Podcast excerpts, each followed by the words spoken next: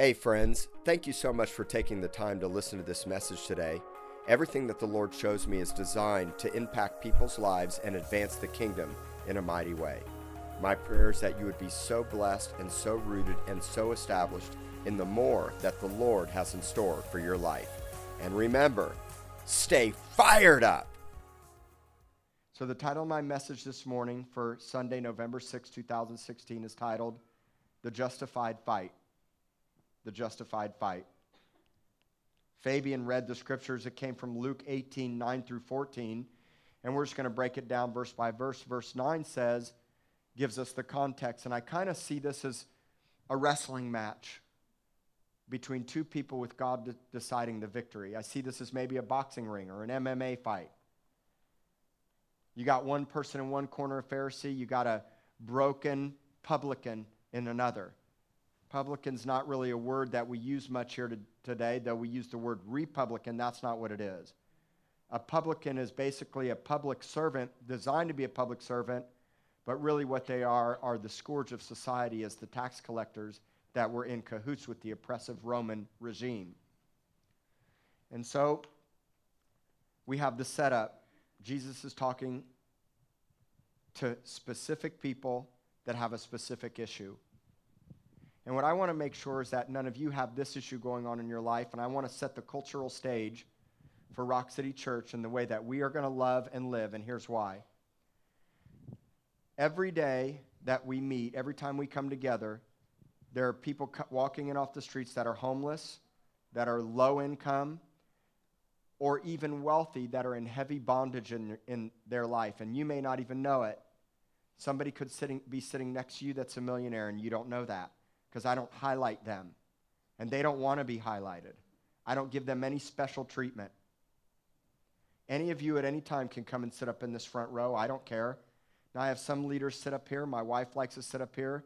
These, all these leaders like to sit up here because they love to be close. And I love it when you choose to sit up a little closer because you really want to get it. But our church is small enough, you're going to get it in the back, and there'll always be people sitting in the back, and there's nothing wrong with that. We're a family, there's intimacy in this entire place. But the point that I'm trying to make is there's no special status by sitting up front. You don't have to reserve a special place for me at the table because I'm here to serve you. And I can serve you because I know where I came from and I'll never forget where I came from. And I can identify with the really wealthy. Eh, I mean, I never made millions, but I've made enough to understand what it means to have a lot of money. And I have a lot of millionaire friends that I can relate to, that I help and carry through but I've lived on the streets and been in prison. I know what it means to identify with those in prison. And let me tell you, there are people that are in prison that are more free than people that are out of prison. Some of the most on fire Christians I know are behind bars, and that's their mission field. They made mistakes, they got locked up, but they found Jesus, and now they're on fire discipling people.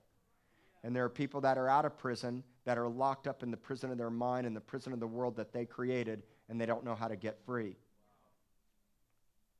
I know it's crazy when I tell people I've spent a year in prison, and those of you that are listening on the podcast might think that's a little crazy. So I try to preface it with the fact that I was a nonviolent offender. I was a deadhead wearing tie dyes, smoking doobies, and going to a Grateful Dead concert when I got busted for drugs in the, in the early 90s.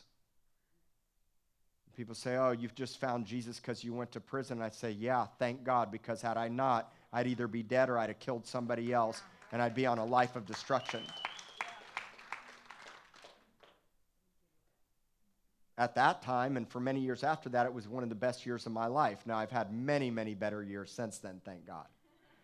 But during that year, I tutored illiterates and I learned how to read the Bible and I got baptized in the Holy Spirit and I got the strength and the rootedness that I need for what would lie ahead.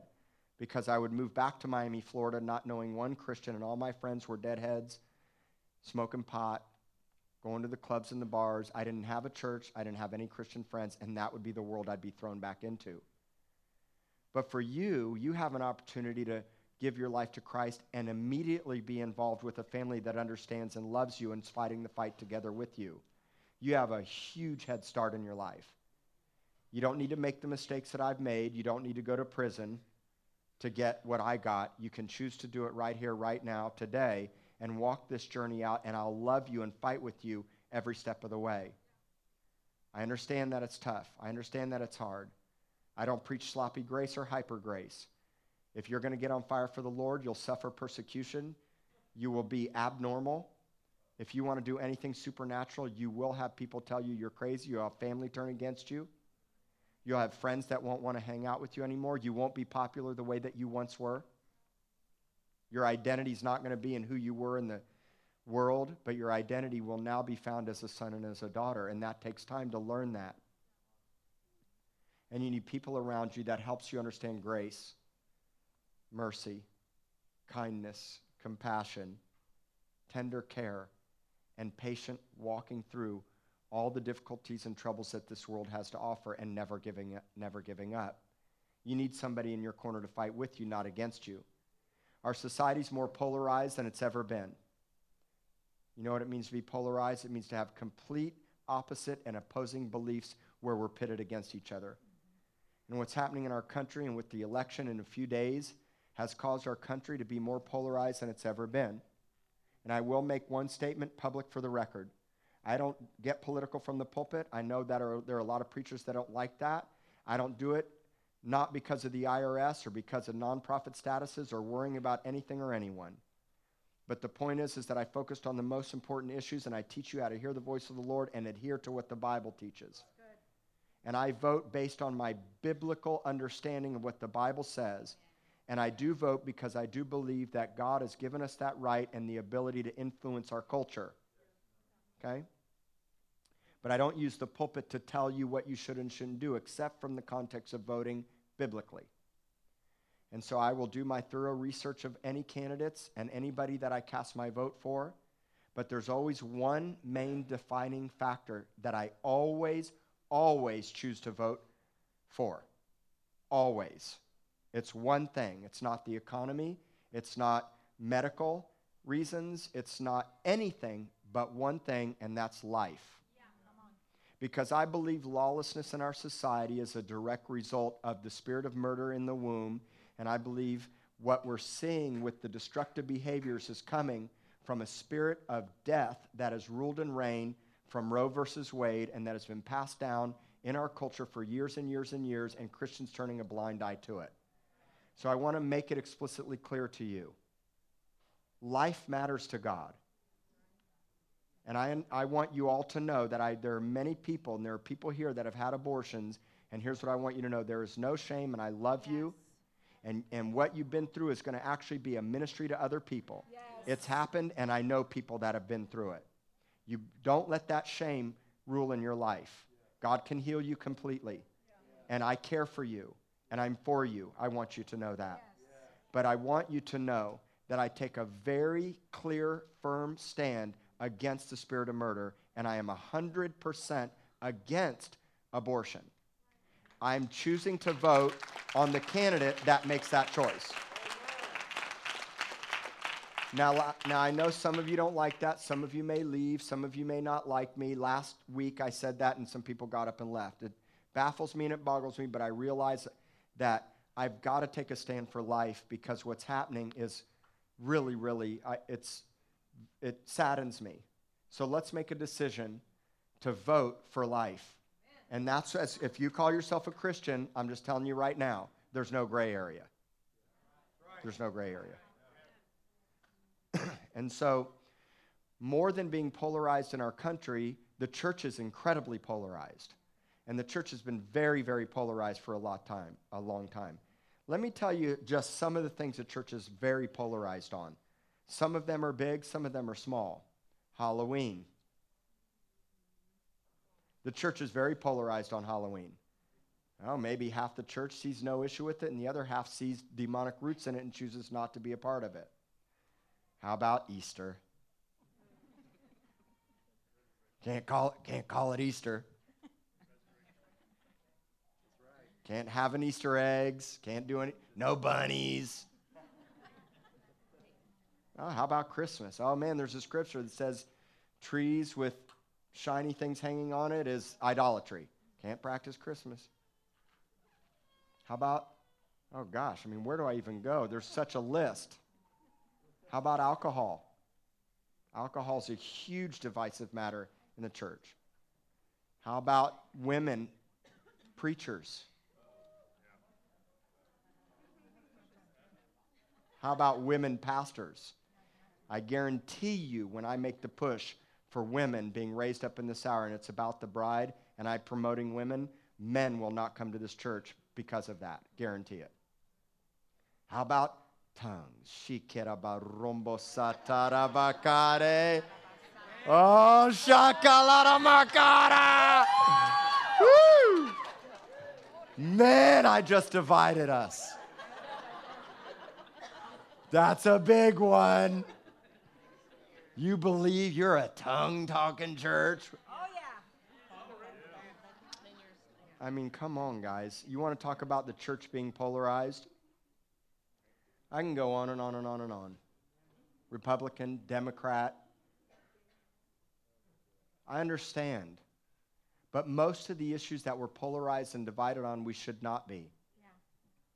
And there are positions we should take and positions we shouldn't take. But what matters more than anything is that we preach the gospel truth, we preach the cross, and we're not afraid to talk about sin. We're not afraid to talk about right and wrong, but we do it in love and we do it God's way, and we focus on what matters the most. And we focus on loving people really, really well. But Jesus would give this story as an incredible picture of what is happening in the church today because I know this might surprise you, but there's possibly some people that are really, really struggling in loving the homeless. There are people that come to me and have said, I just have had utter disdain for the people on the streets or drug addicts. I have very little to no compassion for a meth addict or a coke addict or an alcoholic. Especially when they just don't get over it and they keep living in a cycle of dysfunction and you've tried to help, but they did it again. You tried to help, but they did it again, over and over and over. Or I've tried to help 10 homeless people, not one got free, and they all took me to the cleaners and took all my money, and now I'm angry. So I'm just not going to do it anymore. And we develop this utter disdain. And then what we do in the, in the desire to see, seem like we're in good favor with God is we adhere to religious duty. Some of you grew up in religious systems. Some of you went to Catholic school, Catholic church your whole life. Maybe you went to another Christian school. Maybe your parents forced you all your life to go to a church or a Christian school that you didn't like or want to be a part of. And we can't put the blame on them. But the point is is that we were pressured or pushed without understanding and we were raised in religious dysfunction and we rejected it altogether and we walked away from it or we learned that in order to get God's favor, we needed to be good. Because there were two trees in the garden the tree of the knowledge of good and evil, and the tree of life. The tree of the knowledge of good and evil is what most people are eating from today. Most people. It's clear and obvious that evil will lead to death. But what about trying to be good and having a relationship with the good? It's still a part of the tree. And that is the polarized division in the church today. And that's the story that we're reading. And so Jesus is talking to people that trust in themselves and their own righteousness and despised others. And if you're not careful, you can have this despising attitude towards others and think that you're good or better than them. Fabian read the story. Basically, two people go to pray. They go to the temple. One's a Pharisee, one's a tax collector. Verse 10, verse 11. This is Luke 18, verse 11. The Pharisee stood and prayed thus with himself God, I thank you, I'm not like other men, extortioners, unjust adulterers, and even as the tax collector.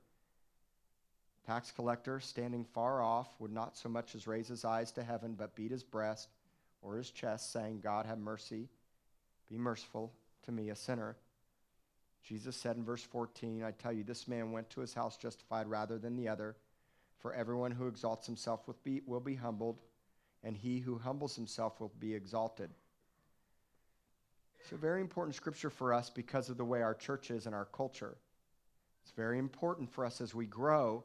We have a lot of transients. God put us right on SPID in Flour Bluff. We're in the corner of Waldron Road and SPID. We're visible. We're very noticed, and we're going to have a lot of diversity of types of people that are coming. And you never come to a place where you arrive.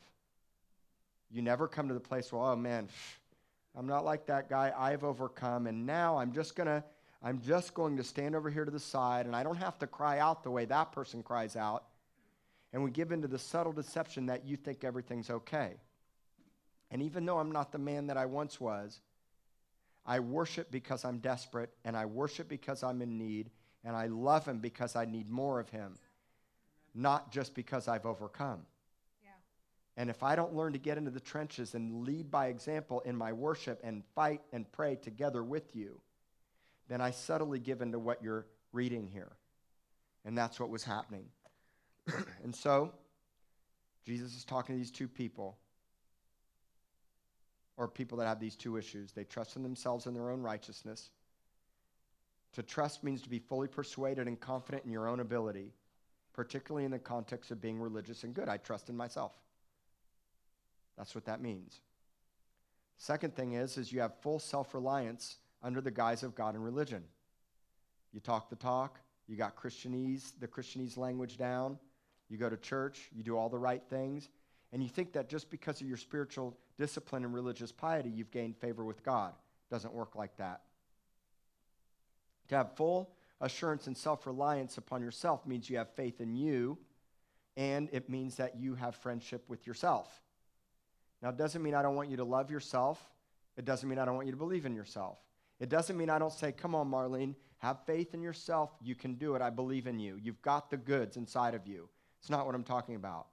What I'm talking about is that she a person that has total and complete self reliance on my own ability. Right. Instead, I have self reliance upon Him yes.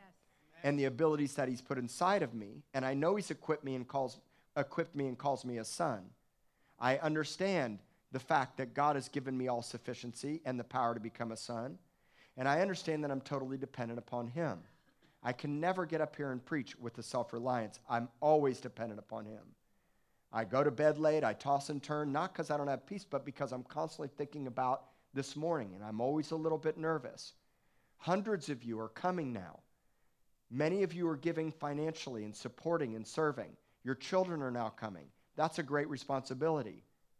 So, yes, I believe in myself, but my total dependency is upon Him, not on my goodness or my religious piety.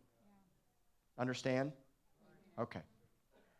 And so, the second thing is that they despised others, namely those who weren't like them. To despise means to have utter detestment and you have utter contempt for other people.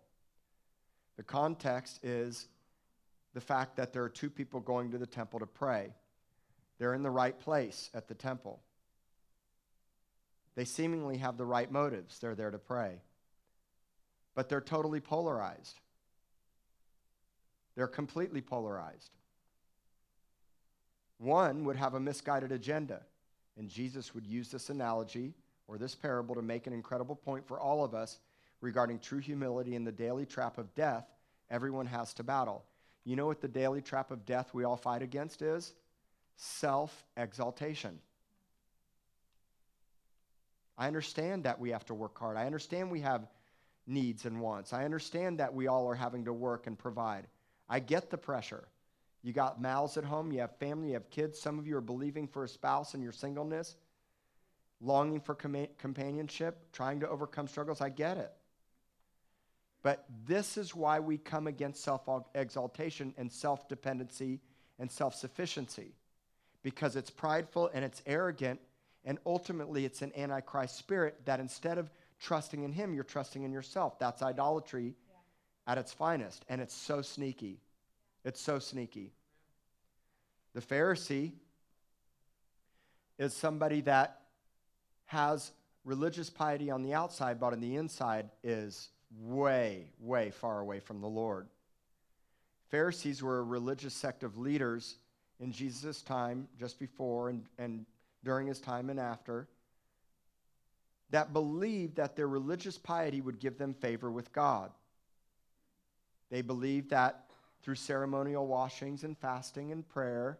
And you can transfer that to today. Going through all the right religious things you think that are right, that they would gain favor with God. And in turn, it made them prideful and puffed up and it made them have a disdain for anyone and everyone else. They believed in things that were different than the Sadducees. They believed in the afterlife, they believed in the coming Messiah, and they had national pride.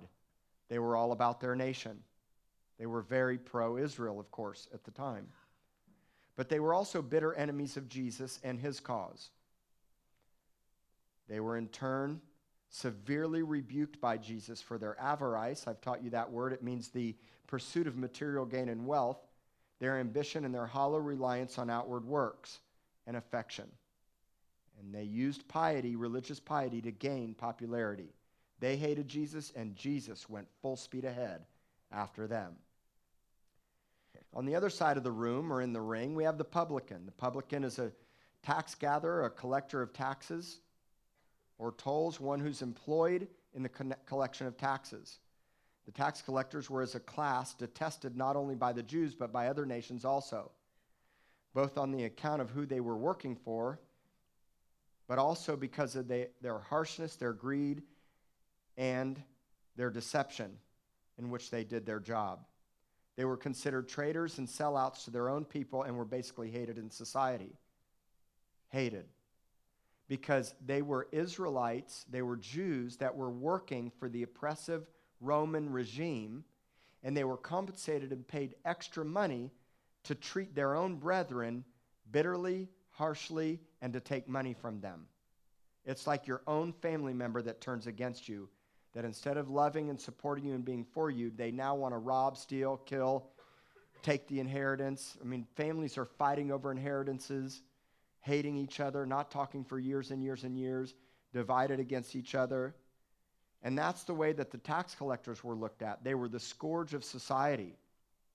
And so, for one, the fact that this guy would even walk into the temple, which was full of hypocrites at the time, is pretty miraculous. So, this one particular person was drawn by the Lord and believed that they could find hope in the house of God. So, people are going to walk in here coming from both backgrounds. Now, I don't want to create this Pharisaical, Pharisaical society here. So I'm going to teach you this because you've got to have a culture of forgiveness, compassion, love, grace, and humility. Every one of us are desperate every day. I remember when I led a girl to the Lord working at Steak and Ale restaurant, I was so fired up. I used to trade pot and sell drugs in the very Steak and Ale restaurant that I worked at for my side work and pay people off. I was dealing drugs there. I went, got busted, went to jail, got on fire, and went back and got my job back. And now I was boldly proclaiming Jesus, and I lived it and I meant it. And some people didn't like it, but some people saw the authenticity in it. And there was one girl I led to the Lord, and many, many years later, she reached out to me. She found me. At the time, it was through MySpace. That's how long ago it was. She found me and she said, I'm, I'm living for the Lord. I got born again. I read the, the scriptures and I'm thankful for all that you did. I said, Are you plugged into church? She goes, Oh, no, no, no. I'm not going to go to church. I said, Why? She said, Because of two things. She said, One, in my mind, I think all the really good people are supposed to be at church. And I'm afraid that if I go, I'm going to be let down.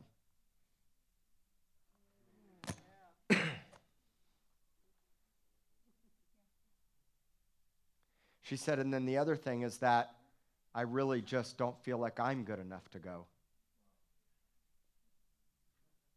That's why if I don't create a culture that's more like a hospital than a palace, we're going to ostracize the people that are in the most desperate need. And it's not just a homeless, poor person, it can be a South Side, middle class suburbia making enough money, seemingly satisfied in themselves, but unhappy on the inside that needs Jesus just as bad as anybody. And so, these two people are having a showdown. Same place, same time, same seemingly same purpose.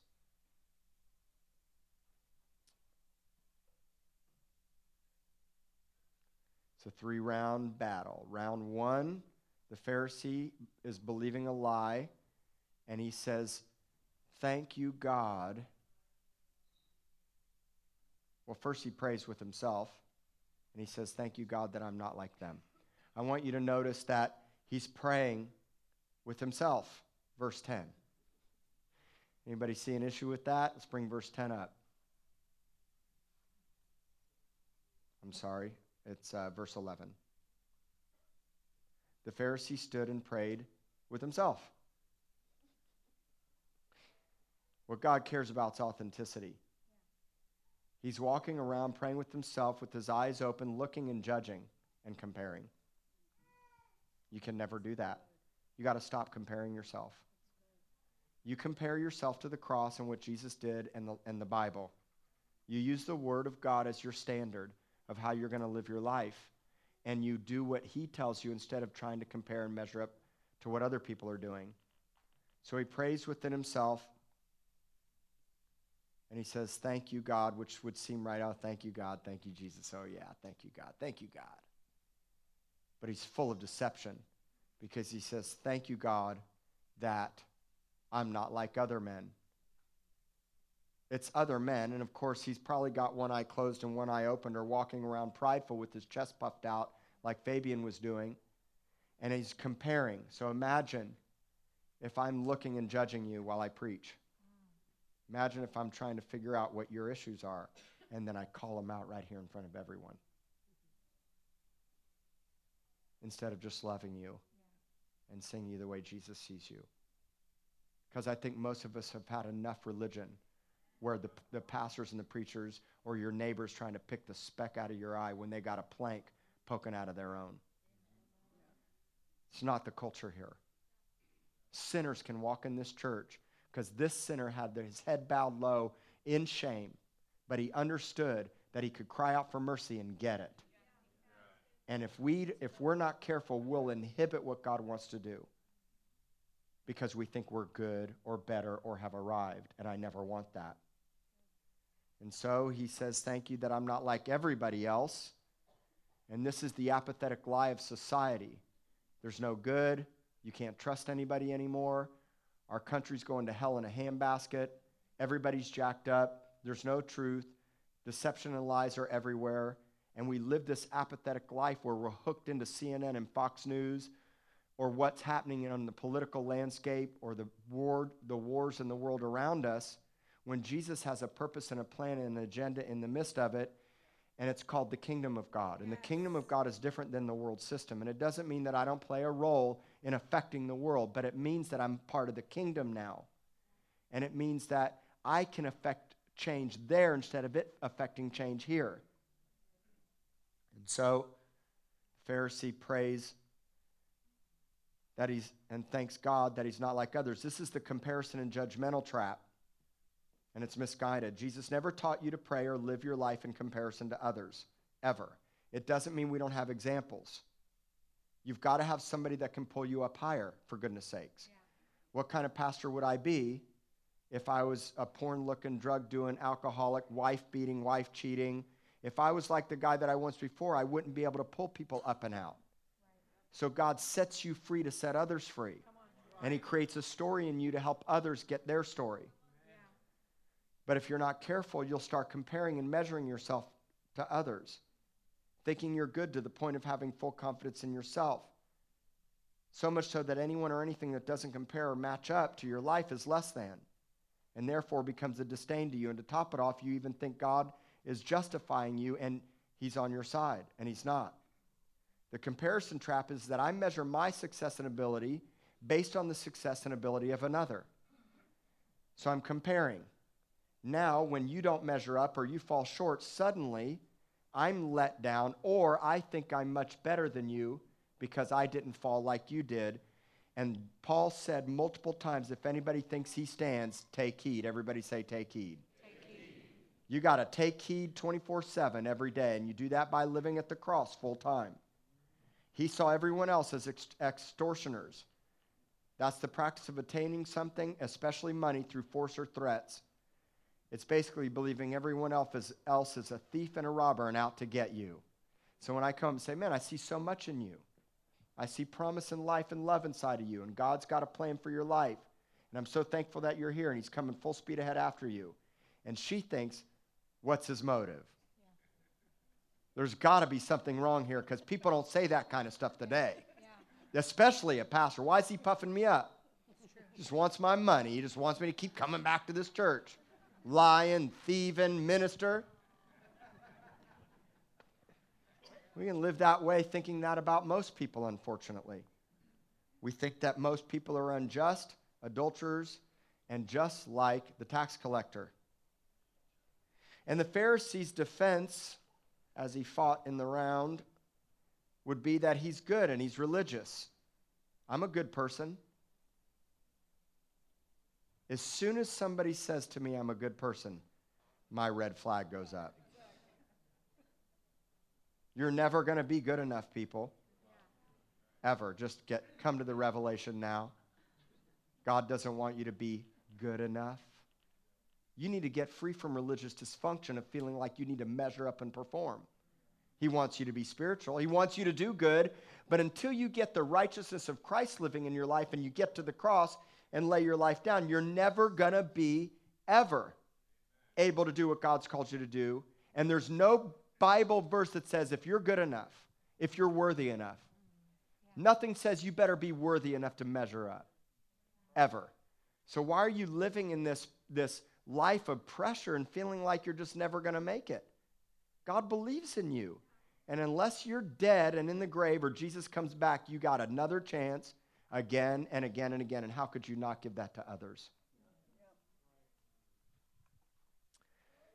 He says, I fast, I tithe, I pray, I adhere to all the oral traditions of the law, I have religious piety, I adhere and believe, I have national pride, I hate, I hate the enemies of Israel. Therefore, God's got to be with me and I'm going to win. But look how the sinner fights. The sinner fights by first bowing his head low, probably because of shame, comes into the house of God full of shame. A lot of you are here with shame. You've screwed up your past. You burned bridges. You've done horrible atrocities. I get it. So have I. But God's a shame breaker. God wants you to come out of the hiding and the fear. God wants to set you free so that you can fly and become everything that you're called to be. Mercy triumphs over judgment. We sang it and we're going to sing it again. And have the band get ready. That's good. But I'm not done. So everybody just hold tight.